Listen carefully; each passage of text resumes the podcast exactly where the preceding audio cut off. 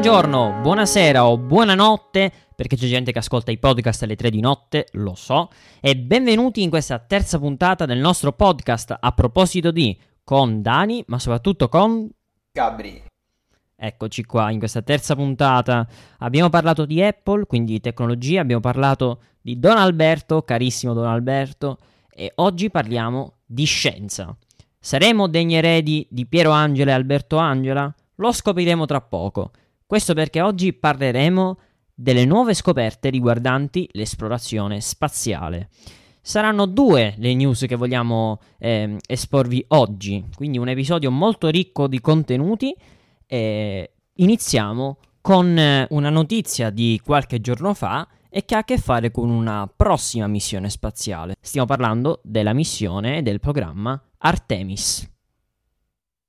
L'umanità ritorna sulla Luna è il titolo con cui la NASA introduce questa missione nel proprio sito.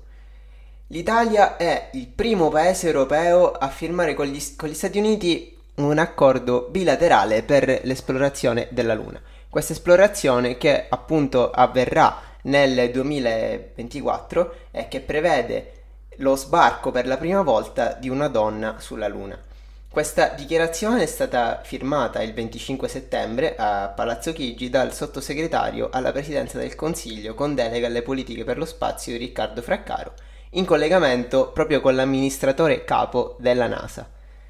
L'intesa appunto fra l'Italia e gli Stati Uniti prevede una mm, cooperazione, una collaborazione tra i due paesi all'interno appunto proprio di questo programma Artemis, che ha l'obiettivo di riportare l'uomo sulla Luna e non solo di riportarlo, ma anche di farlo stanziare lì, in modo da avere una base di appoggio per poi nel futuro raggiungere Marte, forse, dato che si trova molto molto lontano, circa a due anni luce dalla Terra. L'Italia ha siglato un'intesa storica, ha commentato Fraccaro. Infatti questa firma darà al nostro paese la possibilità di avere un ruolo da protagonista nell'ambizioso programma di attività spaziale. La firma dell'accordo è sicuramente un riconoscimento ulteriore verso il nostro paese, che ha sempre lavorato bene in questo settore e che si è sempre distinto, è stato sempre uno dei primi paesi a incoraggiare lo eh, sviluppo per quanto riguarda le esplorazioni dell'universo. E infatti l'Italia garantirà la fornitura di capacità abitative al, all'equipaggio sulla Luna e eh, potrà condurre esperimenti scientifici e anche fornire servizi di telecomunicazione attraverso delle risorse che si troveranno in superficie e anche sulle costellazioni orbitali lunari. Fraccaro ha infatti scherzato al termine della conferenza proprio con eh, l'amministratore capo della NASA dicendogli che si sarebbero visti sulla Luna. Per l'Italia questo è sicuramente un grande traguardo, è un grande traguardo innanzitutto che conferma la, stori- la storica amicizia che vi è fra i due paesi e anche la tradizione a lungo termine che vi è tra eh, l'Agenzia Spaziale Italiana e proprio la NASA. Anche il famosissimo astronauta italiano Luca Parmitano ha dichiarato di voler contribuire a, questa missione, ha dichiarato di avere l'esperienza giusta per poter provare a, a, ad essere un membro dell'equipaggio che prenderà parte ad Artemis. L'ultima missione è stata nel 1972, quindi circa 48 anni fa, e per l'uomo sarà sicuramente è bellissimo di nuovo tornare sul satellite della nostra Terra.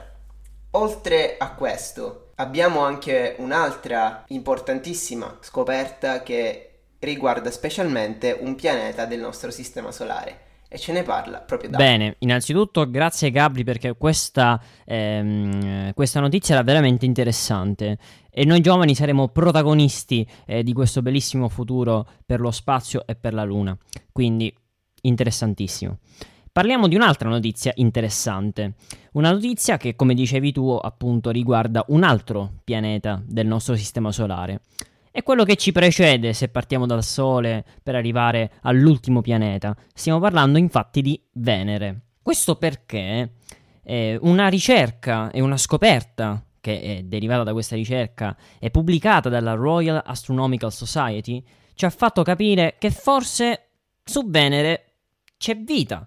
Possiamo asserire questa cosa grazie alla eh, presenza di fosfina nell'atmosfera di Venere. La fosfina o triruro di fosforo è un gas incolore e infiammabile che può essere prodotto per via enzimatica da alcuni microorganismi anaerobi.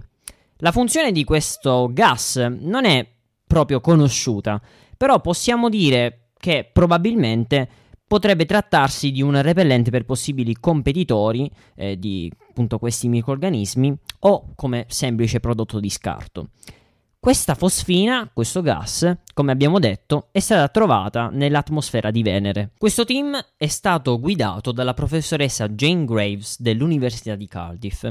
Un team che, come abbiamo detto prima, ha scoperto la presenza di una molecola molto rara, che è presente sì sulla Terra, ma come possiamo intuire dalla differenza di temperatura sugli altri pianeti, non è presente su pianeti come Venere. Questa cosa però è stata smentita da questo studio, perché il gas che è prodotto o industrialmente o da microbi in ambienti privi di ossigeno è stata trovata proprio nell'atmosfera di Venere.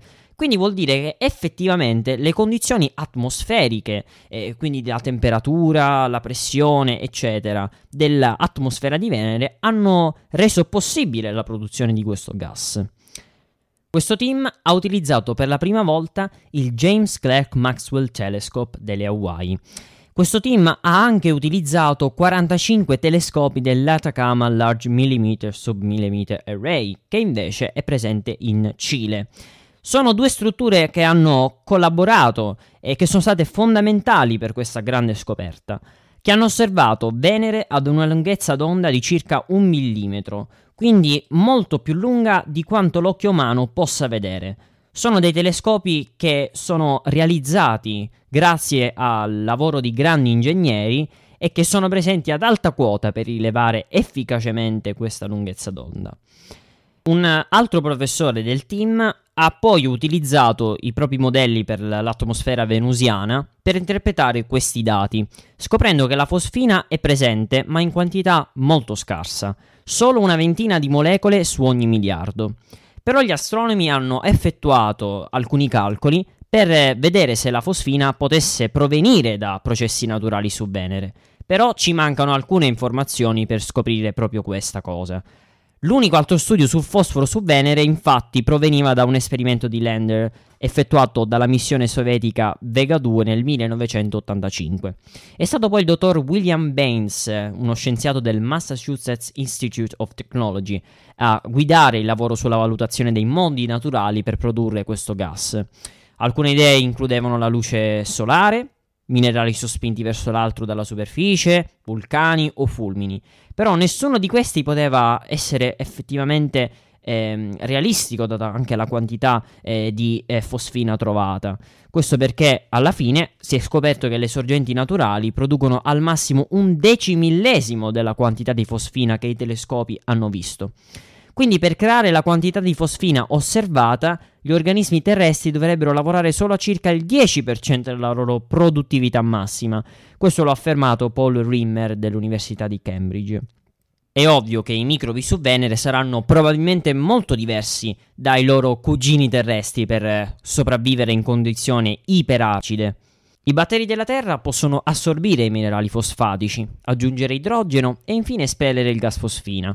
Gli costa energia per farlo, quindi il motivo per cui lo fanno non è ancora chiaro.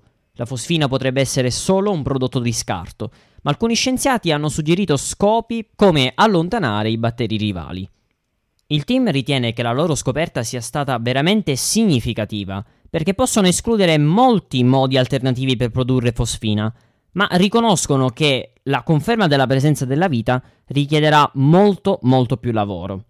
Sebbene le alte nuvole di Venere abbiano temperature fino a 30 gradi centigradi, esse sono incredibilmente acide. Questo quindi pone grossi problemi alla sopravvivenza dei microbi. Comunque, il team sta studiando come i microbi possano schemarsi all'interno delle goccioline acide dell'atmosfera di Venere. Si attende un altro telescopio per stabilire se la fosfina si trova in una parte relativamente temperata delle nuvole e anche per cercare altri gas associati alla presenza della vita. Insomma, nei prossimi mesi ma più probabilmente nei prossimi anni, grazie anche alla presenza e l'invenzione di altri telescopi sicuramente molto più efficaci e all'avanguardia, riusciremo a scoprire altre informazioni sulla fosfina su Venere e quindi se alcuni microbi possono effettivamente sopravvivere in un ambiente che ha sì una temperatura abbastanza accettabile, ma abbastanza acido. Diamogli un premio Nobel perché è super professionale. No, no, troppo buono. Va bene, grazie anche oggi per averci ascoltato. Se siete arrivati fino a qui, vi vogliamo bene.